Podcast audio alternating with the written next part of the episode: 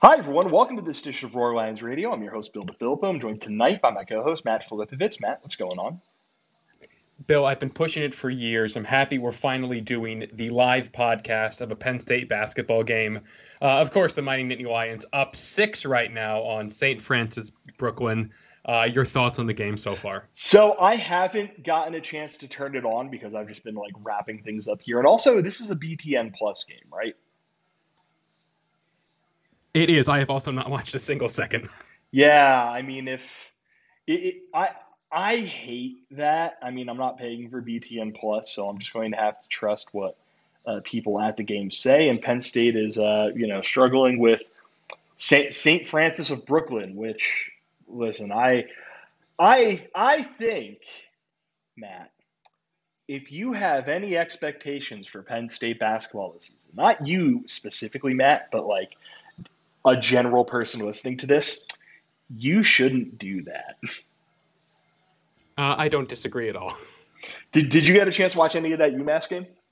Uh, I did. I watched Trent Buttrick. Um, looked like he was on the '92 Dream Team, um, so that was fun. That, I, that was the most obvious thing that was ever going to happen, and the most maddening thing that was ever going to happen. 19, so that was fun. 9, 6, three steals, two blocks. Just oh, God, there's a we we, uh, we love ourselves some Penn State basketball, but uh, listen, it, it, was the uh, it was the bad marketing slogan for the last version of team, but this team really does have quite a way to climb uh, to get from where it's going to end up in the Big Ten this year to where hopefully Micah Shrewsberry could take them. But we'll get to basketball another time.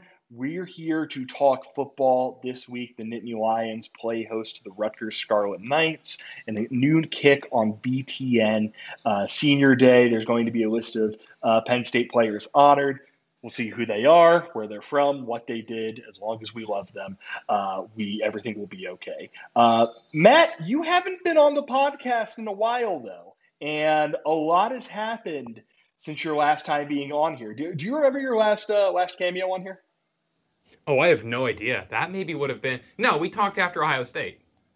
Okay, so it, it has still been uh, a moment, and it feels like a lot of stuff has happened in that time. The most recent uh, bit of this comes from uh, Neil Rudel, the managing editor of the Altoona Mirror, who has been covering Penn State football since the 1970s, tweeted out verbatim earlier today another twist to the ongoing James Franklin saga. Franklin got up at the State College Quarterback Club lunch on Wednesday and offered his firmest declaration yet on job speculation, saying, I'm not going anywhere. The crowd of 175 to 200 gave him a rousing ovation. Matt, this is uh, this is a bit of news that you know it ultimately doesn't mean anything.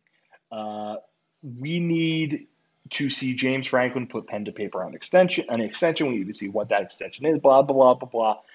But I think as we're sitting here, that's probably, at least publicly, the best bit of evidence that we have so far that James Franklin is sticking around after this season, not going to be jumping to LSU, to USC, to uh, UMass, to Georgia Southern, to any of the other. Well, UMass, UMass is already allegedly going to be filled. So. I oh mean, yeah, there's there's there's there. there's a report that UMass is going after Don Brown, and listen, uh, good luck. Uh, so, but I, I want to get your thoughts on that quote from Neil Rudel, and then just the last couple of weeks of Penn State football, where uh, you know things have. I, I don't want to say they've gone off the rails. I don't want to say anything like that, but you know, it just feels like we're in this this malaise as we rush towards the end of this season. Yeah, that's a good way to put it. Um, it feels like more of a slog now than it has all season, and it was a concern of mine, like way back in September, that this team was peaking too early. Um, and lo and behold, that was the case. So that's never fun. Um, but as for as for the news about the potential um, extension, whatever it's officially going to be, you know, termed as. I think it's good. Like I'm always been in the camp that you stick with Franklin because he has taken this program further faster than I think a lot of us expected. And sure, like I, I hate this idea that the program is bottoming out. This idea that you cannot lose games or have bad years just absolutely blows my mind. Like every team loses games. Every team has bad years. Like, I don't know how much you want to put into the COVID season. Again, I've always been a firm believer that it doesn't really count for anybody. Excuse me. Uh, so I get that in theory, this is back to back, quote unquote, down years, but it's just a bit frustrating that a lot of people don't seem to still understand exactly what Franklin is providing. So I think it's great that he's going to be sticking around long term potentially. I hope it contains everything Penn State needs. I went on my whole tirade last time I was on about, you know, people being frustrated that they don't want to spend that money without the results. And and the point I made was you're not spending money to keep pace with Georgia and Alabama. You're spending money right now to catch them, and then you have to sustain it. Like there's still a lot with like Holuba especially is a thing that needs updating. Like there's a lot that has to go into this new contract to give Franklin what he wants, and I hope that they are able to deliver. And it sounds like just based upon that one tweet, that's probably going to be the case. So I'm really excited to see where things go from here and what Franklin can make this program into when he has everything he wants and everything he needs. Yeah, I, I think this was uh, I think this was something I said on uh, the podcast I did this past week with uh, Andrew Rubin, but it, it, there's a very NFL mindset that creeps in when you hear someone go, well, you got to fire the coach. He's not getting the results. Or you got to punish the coach. He's not getting the results. You know, he's at uh, you know, he's at this record over the last couple of years. That's unacceptable. If he's asking for something, you can't give it to that. Like, no, that's that's not how college football works. The way that college football works is there is an arms race that is perpetually happening, and you either say you are willing to participate in it or you fall behind. And you mentioned that Penn State is already behind the eight ball. I mean, there are there have been examples of this over the years of just Penn State not quite at the level that it has to be at though. Like when Bill O'Brien like, stepped in. Uh, well, I was gonna say when Bill O'Brien stepped in, that was the thing. But uh, go, go ahead, and I'll, I'll, I'll tell a quick story. Real quick, what's the alternative to not spending well, the money? You stay stagnant. If you stay stagnant, you end up as Nebraska. Look, if somebody wants to be Nebraska, that's fine. That's not what I think James Franklin or any other fan base here wants. Like doing things a certain way because they've always been done that way is not a way to do business in 2021. It's not a way to run a football program in 2021. So this idea that like Penn State is such a special program that they can get by running things like they did for 25 years is ridiculous. Like the, the world and the game has evolved. You either evolve or you fade into oblivion. And Penn State is wise that they're learning from the mistakes of the Nebraskas of the world because otherwise that's going to be us in a not insignificant amount of time. Yeah, I mean, when I there was uh, a, thing that I got a chance to do back in 2014 before Franklin came on board, and I got I, I got to go around Lasch a little bit and just got walked through some of the ways they think that they needed to update it at the time. There was uh, a piece that I saw going around uh, that Nate Bauer of Blue White Illustrated did in 2017, where after the 2016 season, James Franklin was talking about this then and said, "All right, we're at the we're at a bit of a crossroad, and Penn State didn't do what it had to do at that crossroad." So I'm glad I'm glad that it looks like they're doing it. You know, we won't say anything for certain. Uh, you know, hopefully they win this weekend, and then. Uh, you know, off of some good vibes from winning a football game, winning two out of their last three, they decide they're going to announce it. Uh, Matt, were, were, were you uh, online today when we played a we played a fun little game involving James Franklin and that coach at uh, Michigan State? Uh, no, I have been absolutely swamped at work uh, for like the past year, seemingly, which is why I haven't been on in a while. So no, I did not see what happened today. What happened? So uh, today, uh, well, last day or two, there has been a report. There's been reporting that Michigan State has decided they are going to give a nine point a 10 year, $95 million deal to Mel Tucker on the heels of this season.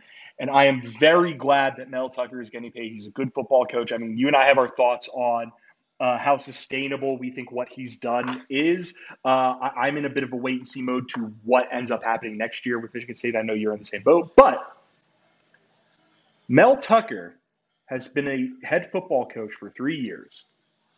In two of those seasons, his team has finished below 500. Okay? James Franklin is in his 11th year as a football coach. How many more times do you think James Franklin has finished below 500 than Mel Tucker in four times as long of being a head coach? I know he went six and seven at least twice. He lost a bowl game at least twice. I want to say when, when he was at Vandy. Am I right? Is that right? I'm I'm, I'm waiting for an answer. Oh man, um, I'm gonna say he did. That happened. He was at Vandy three years. Okay, or was he at Vandy four years? He was at Vandy three years.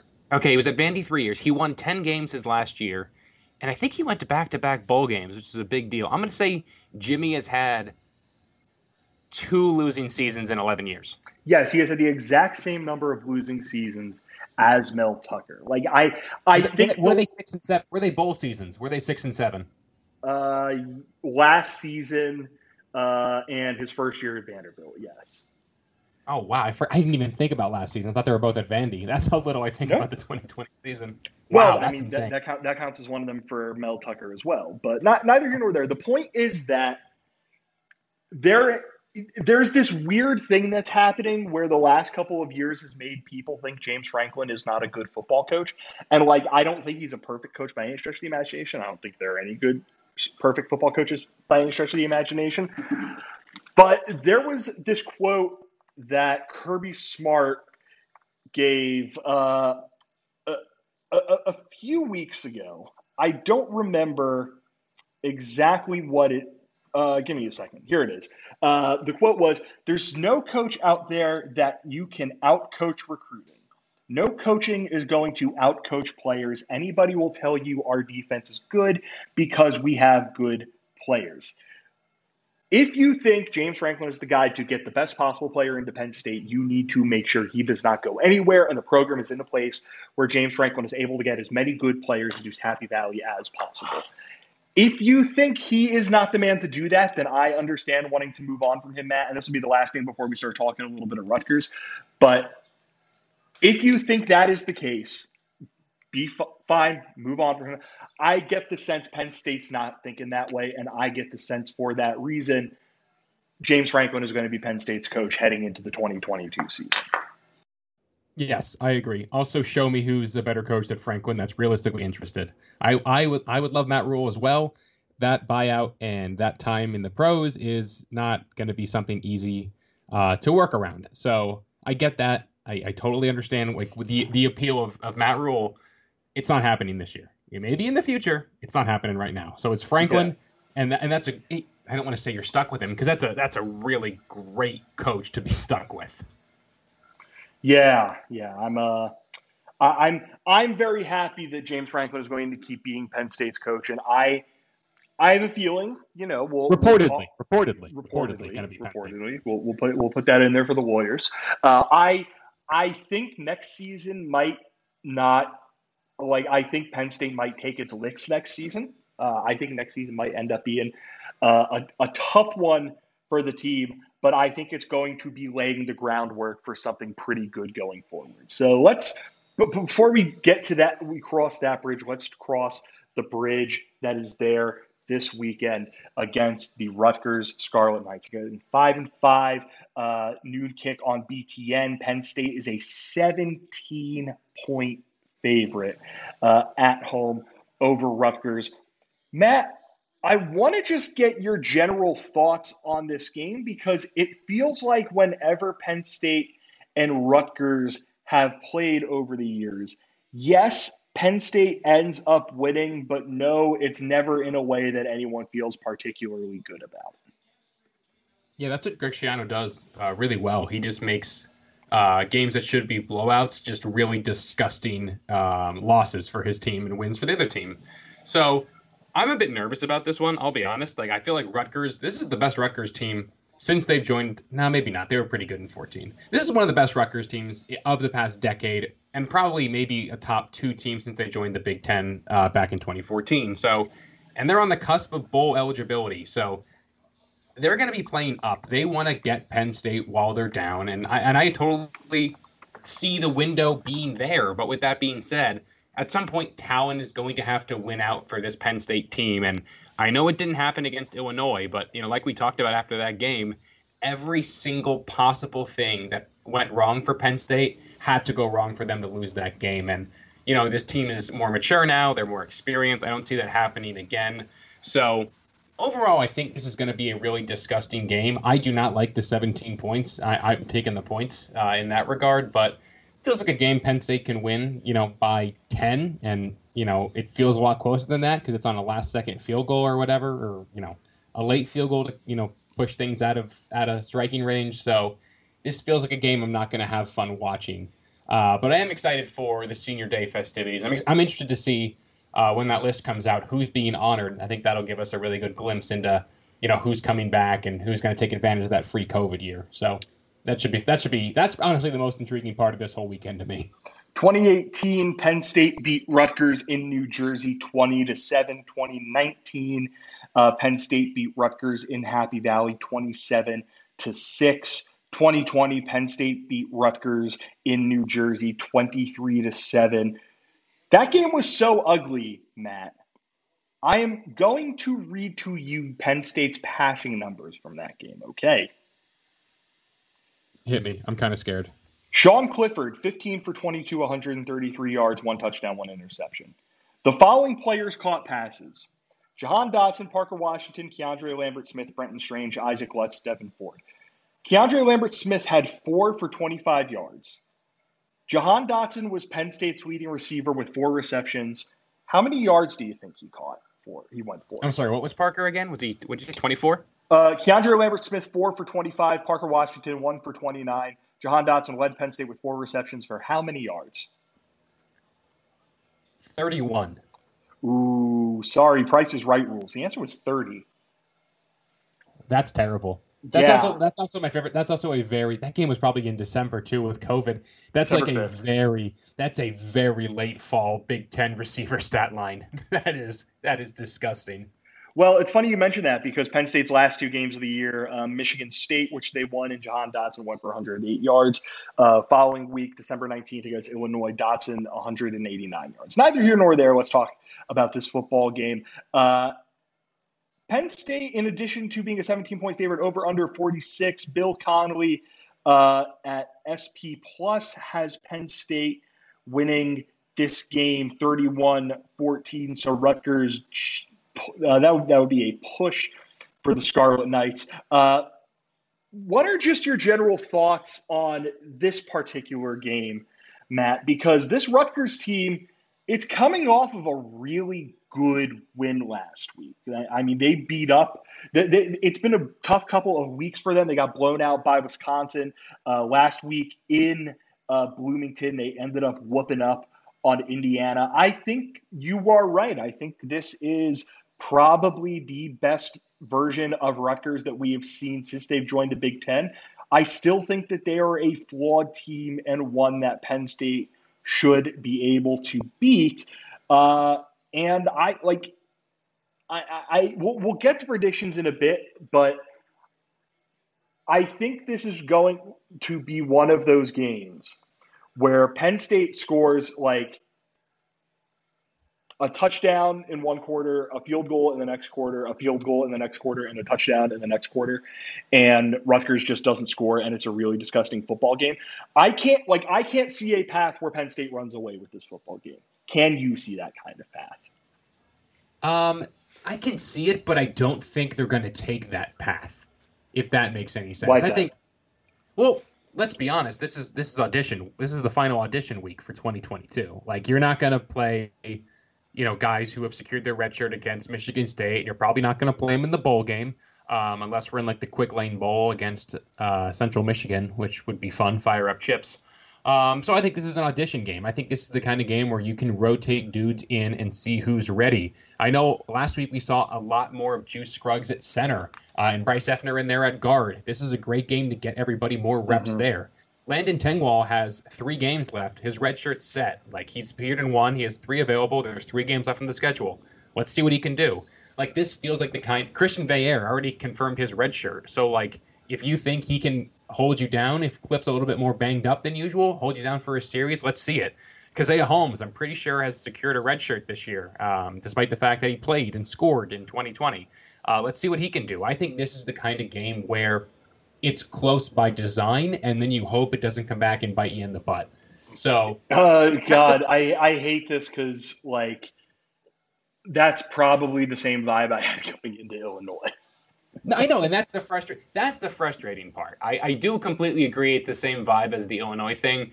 Um, but again, I feel like the offense has really evolved since then. I don't know. I thought Mike Yurcich called a phenomenal game against Michigan. Um, mm-hmm. I know there's going to be some exceptions to some certain play calls, but overall, I thought that was a really good game plan. I think the offense is having a better grasp of what they're doing. So, also, hopefully, um, the sting of losing PJ Mustipher and those guys now knowing what they're doing will not lead to Illinois running backs running for like 10,000 yards. So, um, that's neither here nor there. Yeah. Uh, so I, am just very intrigued to see how they keep this thing close because the way Penn State's going to try to keep it close is going to be very fascinating. I'm, I'm, I'm, really excited to see who rotates in, who plays where, what roles they play, uh, and hopefully it doesn't bite them in the butt. And if push comes to shove, put the starters back in and just throw it to Jahan, and mm-hmm. you'll probably you'll probably be okay. Rutgers 74th in SP plus 100th in offensive SP plus, 28th in defensive SP plus, and 76th in special teams SP plus. Matt, let's start with Rutgers offense against Penn State's defense. Um, it's not particularly great sledding for the Scarlet Knights on that side of the ball. Their offense, 11th in total offense in the Big Ten, 11th in passing offense, 9th in rushing offense, 11th in scoring offense. To me, I really see one way that they can move the ball with any sort of certainty, and that is to get it to their standout wide receiver, Bo Melton, who I think is a very good football player. The issue is, I don't think I trust starting quarterback Noah Vedral nearly enough to be able to get him the ball. Are there any ways that you think Rutgers is going to be able to have any sort of success against this Penn State uh, defense?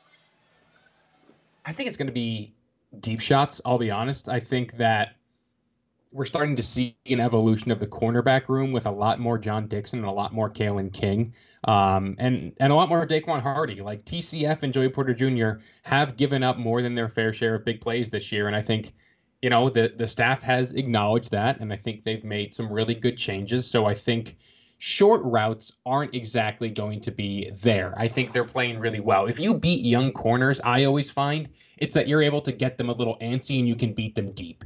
So I'm curious to see if that's a big part of their game plan. And then it's running the ball. I mean, Penn State's run defense has really evolved. I really want to give a big shout out to D'Von Ellies and Coziah Izzard because I think they're playing really good football and setting things up very nicely.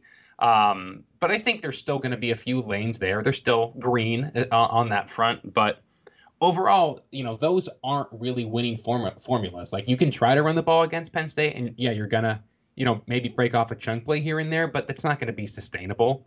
Uh, and the same thing with deep shots. You're going to hit a few, but it's really hard to build the whole plane out of that. So I'm not particularly nervous. Again, this is not a very explosive offense. Uh, that's not really what it's designed to be in, in its current incarnation for Rutgers. So I just really want to see another dominant performance by this defense, and I want to see some dudes really help their draft stock with some solid games. I want to see at least two turnovers, and I want to see AK continue to look like the most insane defensive end Penn State has had uh, in quite some time.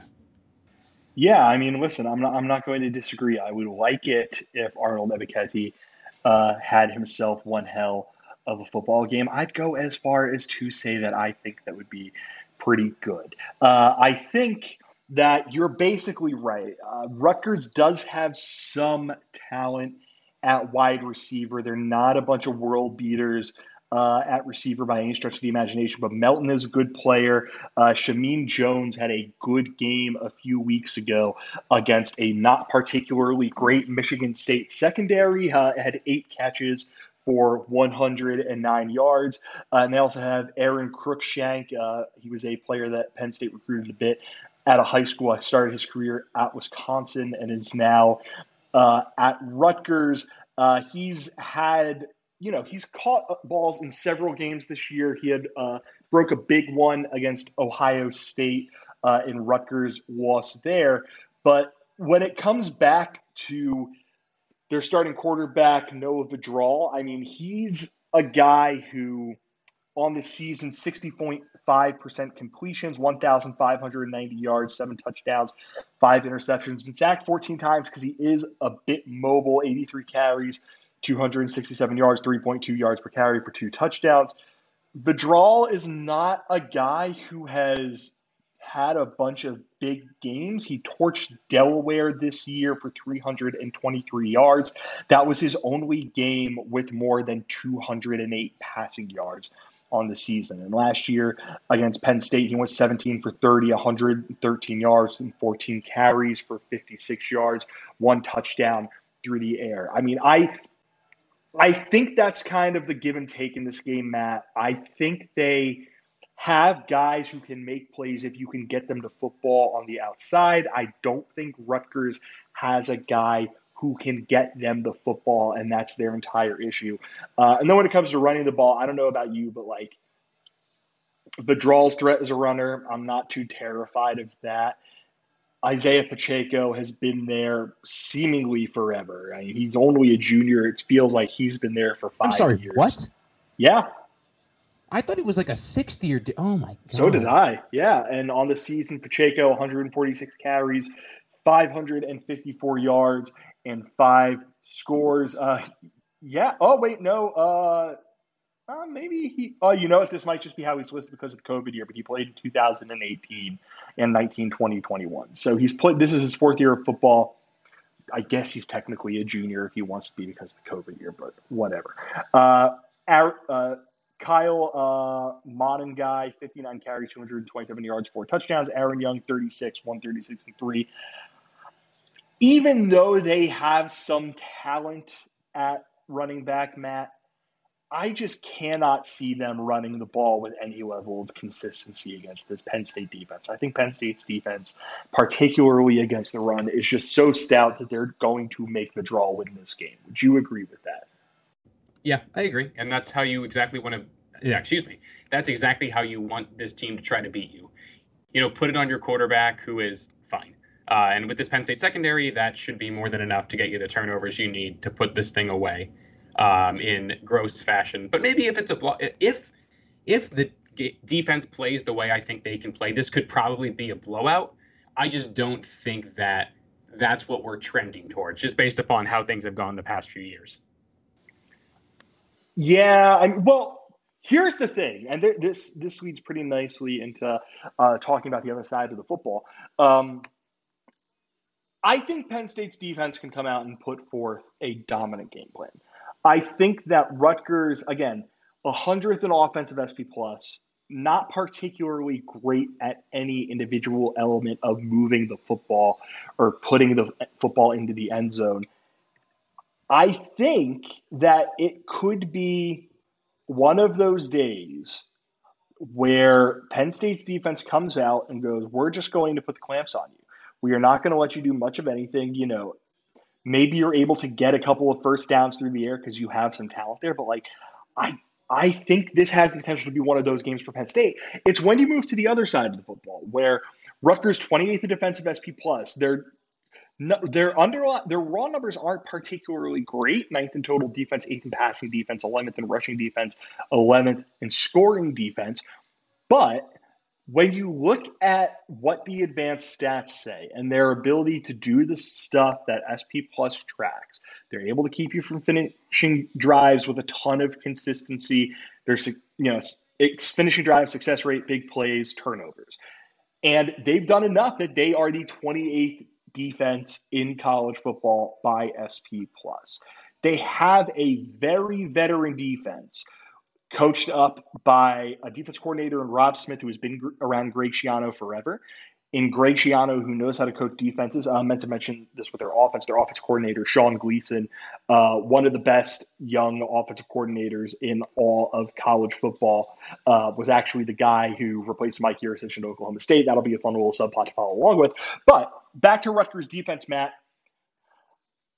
Rutgers defense redshirt senior, redshirt junior, redshirt senior, redshirt senior, redshirt senior, redshirt senior, senior, redshirt senior, redshirt junior, junior, grad transfer senior. They have a lot of guys who have played a lot of football going up against a Penn State defense offense that is seriously lacking in confidence right now.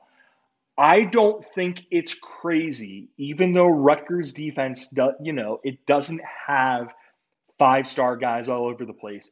I don't think it's crazy that on a cold nooner in a half filled Beaver Stadium, maybe Penn State's offense is enough for this, and this Rutgers defense is able to keep them from getting seven in situations where they should, from getting three in situations where they should, that sort of thing. Yeah, I think this could be a really interesting matchup, especially along the offensive line. Um, like I said, there's a lot of moving parts there. It looks like right now, especially with who knows what's going to happen with with uh, Scruggs and with Effner and Miranda. And I know there's some you know chatter going around right now about some guy's health with uh, with like a stomach bug, I guess, or whatever kind of illness is going around. So who knows if you know Landon Tengwall is going to be called upon? I hope he is, but still, that's going to be he's going to take his lumps first. Every offensive tackle does, especially in the Big Ten. So I'm concerned that they're going to hit them with some very unique, like delayed blitzes, some very how do I want to put this? some very not wonky stuff, but some very aggressive, I guess I'll call it, some very aggressive defensive play. I don't think this is a Rutgers defense, and, and that's not Schiano's mantra to, to play on their back foot. I think they're going to attack and try to rattle Sean Clifford, rattle the offensive line, and get in the head of Clifford and the running backs as quickly as they can, and then make the offense one dimensional. And I think Penn State has the talent to be able to sustain that and win a game with that strategy, but nobody wants to see that, especially as we're on game 11, that this offense still feels very one dimensional. Yeah, and they have talent uh, on their defense. You know, we, we, mentioned how many guys they have that have stuck, that have played a ton of football. Their back seven has been quite productive. Uh, Olakunle Fatukasi is a linebacker who has just been incredibly productive for them this season. 81 tackles, three and a half sacks, uh, two pass deflections, two forced fumbles, a guy who finds his way around the football and is going to be really important in that chess match uh, against Sean Clifford and whomever the center is. Uh, throw in the direction of Max Melton, brother of Mo, and he Bo, and he's going to do some stuff. Team high three interceptions and five pass uh, passes defended. Uh, they have another guy in their defensive backfield, Kessawn Abraham, who is also able to uh, add a little bit of nasty at their defensive back positions. But I think if Penn State has a cause for for optimism, it's that Rutgers defensive line. It's not stellar. I mean, they're a group of players who not exactly the biggest dudes, not exactly the most physical dudes up front. And I think Penn State's going to be able to get a little bit of a push against them. Uh, their nose tackle is a guy by the name of Julius Turner, who comes in at six foot, 275 pounds. I think this is one of those rare matchups where, you know, I don't think Penn State's going to win all the time up front, but I think there are going to be opportunities to win a bit up front, and they just haven't really had the chance to do that all that much this season. Other defensive tackle is a guy uh, by the name of Mayan Ahanotu, who's 6'4, 285 pounds. Again, this is a middle of that Rutgers defense that Penn State could push it around just a little bit, Matt. I think that Penn State has an opportunity to run the football a bit. I think they have an opportunity to get some push up front. And if they are able to do that with what we've seen out of Keyvone Lee in recent, you know, in the past week or so, I think there's a potential here for Penn State to do something and Penn State to be able to control the ball a little bit. You know what I mean? Look, the holes have been there for Keyvone Lee. Like the offensive line, don't get me wrong, it's been disappointing. I'm not defending that at all. But the holes have been there. Keyvone Lee, for some reason, just wants to make sure everybody knows he is hard to tackle and runs into contact instead of into green grass. Um, so I think the holes are going to be there because they've been there more often than I think a lot of people uh, are willing to admit. So it feels like a game where you can teach Keyvone Lee to run to open space as opposed to into a safety. Um, and then I'm hoping we see a little bit more out of I don't even know who the second guy I want to be at this point because it's clear Cain's not healthy, and I don't want a guy out there who's not healthy. John Lovett is what he is. Uh, I, I don't that in hindsight taking him as a transfer, it's still probably a net positive, but at this point you're kind of just taking reps away from from Lee or even Devyn Ford or Caziah Holmes. So I want to see this be the game where Keyvone Lee says I'm the bell cow in 2022, and whoever the guy behind him is probably number two in 2022. So let's start figuring out who that's going to be, and and let's get that offensive line some confidence and these running back some confidence. Can I tell you one thing that I am a bit excited about? Um, yeah, hit me. Chris Olave against this Rutgers defense. Five receptions, 119 yards, two touchdowns. Garrett exactly. Will Garrett Wilson, 371 and 1. Jalen Nailor, 5 221 and 3. What I am saying is you can get some big plays down the field against this Rutgers defense. And this is the last time Jahan Dotson is ever going to play football in Beaver Stadium in all likelihood. He's seven yards away from a thousand on the season, one touchdown away from 10 on the season, and he's right on 80 receptions. Take everything that I just said about the running game and what I how I want to see Keyvone Lee. I, I agree with you. I want to see him bell cow it this week. I would not be stunned if they decide this is Jahan's last game in all likelihood, we're going to send him out with the bang against a defense that you can go out with the bang against. Yeah, I agree. Um, I don't really want to see it because I want to make sure he's as healthy as possible for Michigan State and for the bowl game. So I'd be happy with his. I say, you know, your eight touches and done uh, is really what I'd prefer to see out of him. But with those eight touches, I'm excited to see what he's able to do. I think this could be a really big game for Keandre Lambert Smith, and that's who I'm looking at. Uh, mm. Parker Washington, we already know what he is. He's he's so much better than I think I think I even realized. So I'm very curious to see um, what Keandre Lambert Smith does, and I'm curious to see if like Liam Clifford or Harrison Wallace gets some running here too. So let's start figuring out what things are going to look like post Jahan Dotson. Also uh, I was vamping there a little bit to pull up some information. Jahan Dotson is three touchdowns away from tying for second place all time. Who would he be tied with? Tying second place all time, Bobby Engram. Bobby Engram's number one with 31 career. I don't know when the last time this Wikipedia page I'm on was updated, but I'm just going to say it's right. Okay. Bobby Engram was number one.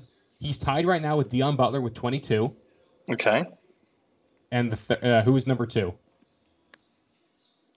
Isn't it Deon Butler? Did you not just say that? Sorry, he's tied with Deon Butler for third. Excuse me. Oh, okay, okay, okay.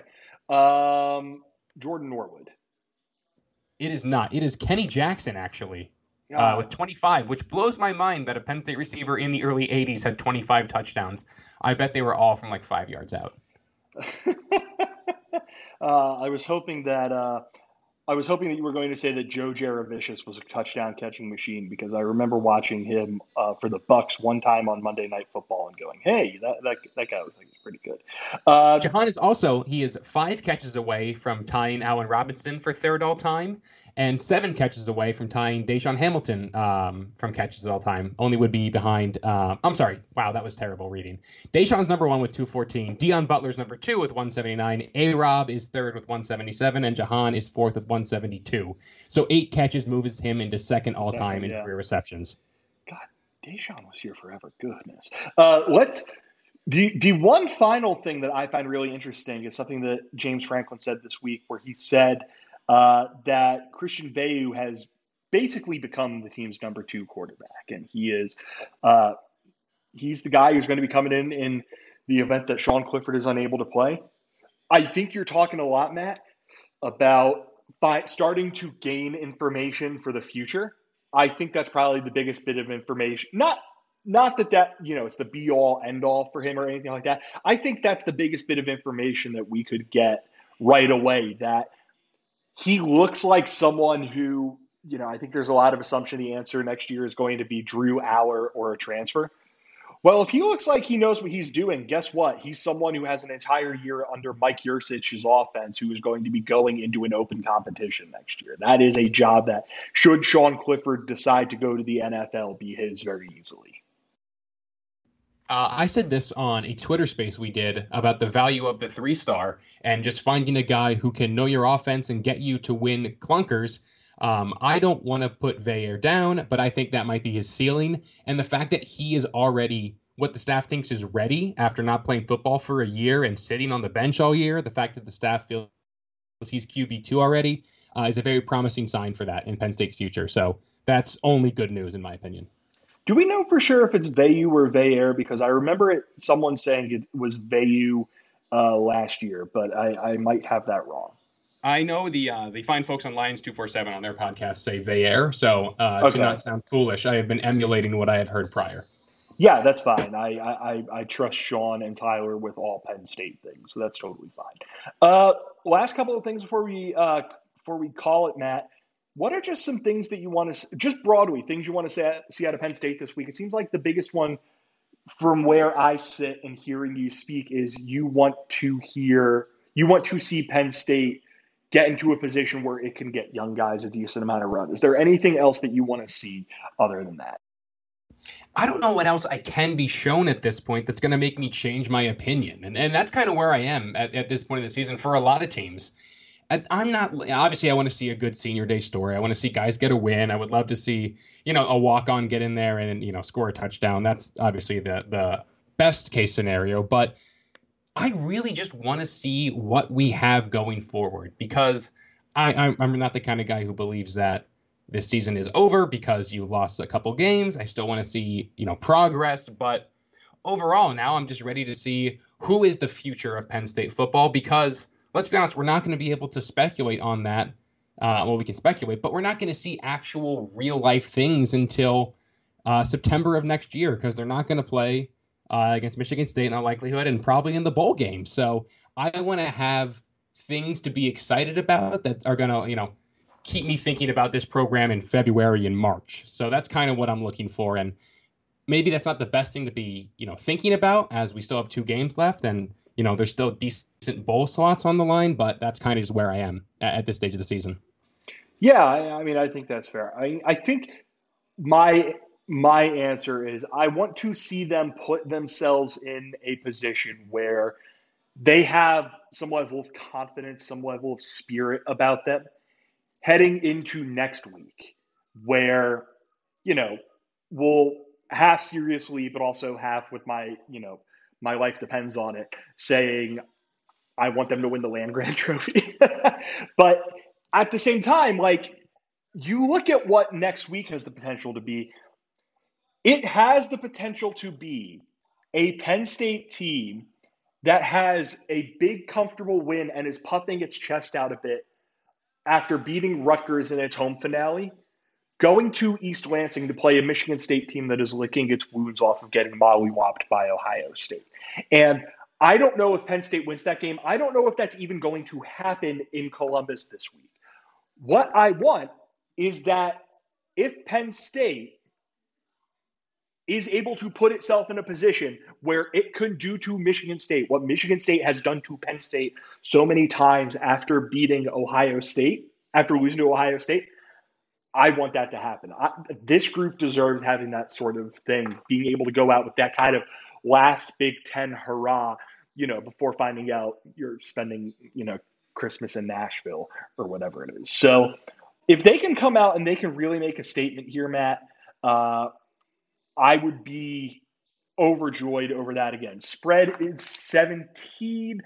Total is 46. Bill Connelly has Penn State winning by 17 by a final score of 31 to 14. What say you? What is your predict- prediction for this game? My guess is it's not in the ballpark of what Bill has it at. Uh, no, it's not. Um, I'm gonna say oh man, 28. I think Penn State can put up four touchdowns. Uh, 28-17. That feels right. Ooh, I, I think you're giving Rutgers a lot of credit on offense.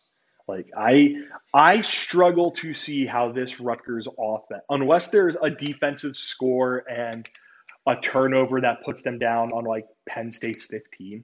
I just don't think Rutgers can get to that point offensively. I said at the beginning of the podcast, I think this could be one of those games where Penn State has two quarters where they score a touchdown and two quarters where they get a field goal, which would put them right around 20. I'll bump that up a bit and say 23, and I'll put Rutgers at like at I'll put them at seven. So I'll say Rutgers covers, but it's a 16 point win. Uh, you know, it's not a blowout, but it's one where Penn State wins comfortably and they have that little, just a little something as they're heading into their season finale. Um, would anything shock you other than a Rutgers blood? Like, would it shock you if Penn State came out and just firebombed them? Because, like, I guess I can see that happening, but I, you know, it's just it, it feels like this is not a Penn State team that blows teams out.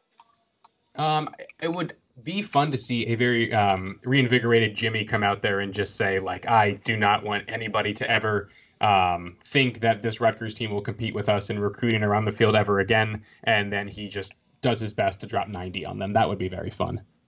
I yeah, yeah, like like what uh what what he did to Maryland for a few years after um you know after the Randy Edsall you know the handshake game what he did in that series when DJ Durkin was their coach before Mike Locksley got in there that that sort of thing more or less. Exactly. It basically, yeah, basically 2019 uh, Maryland is what I'm looking for. Yeah, and then the last thing is like I, I just want to see a bunch of guys playing football and just being free and having fun in it. Like I think I might have said this in the pod. This is the first Penn State game I will have attended since 2018, and like just personally, I've never seen Jahan Dotson play football in person. I've never seen Sean Clifford play football in person. The only person on this team who I have seen play football Maybe Ellis Brooks got some snaps in a game or two that I went to, but the only one who I know for sure is Tariq Castro Fields. So, like, I'm just excited to get out there and watch Penn State play football because it's been a minute for me. But it's going to be, I like, I think this has the potential to be a fun game. Uh, I would be shocked if they lost it, candidly. Like I, you know, I've said that a few times this year, but I just don't think Penn State's going to lose this game. I don't think Rutgers has the offense to win this game. But who knows what ends up happening. Uh, Matt, any any final things you want to say? Any final things you want to talk about before we wrap up this episode of the pod? Um, no, I'm bummed that Purdue Northwestern is also a uh, a Northwestern nooner here because I would have loved to have gone to that because it's right at Wrigley Field. Um, oh yeah, so, this, that's the Wrigley game. I forgot about that.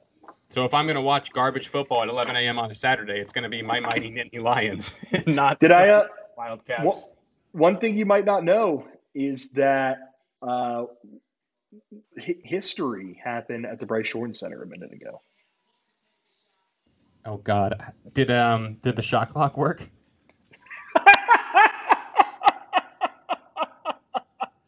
oh, good God!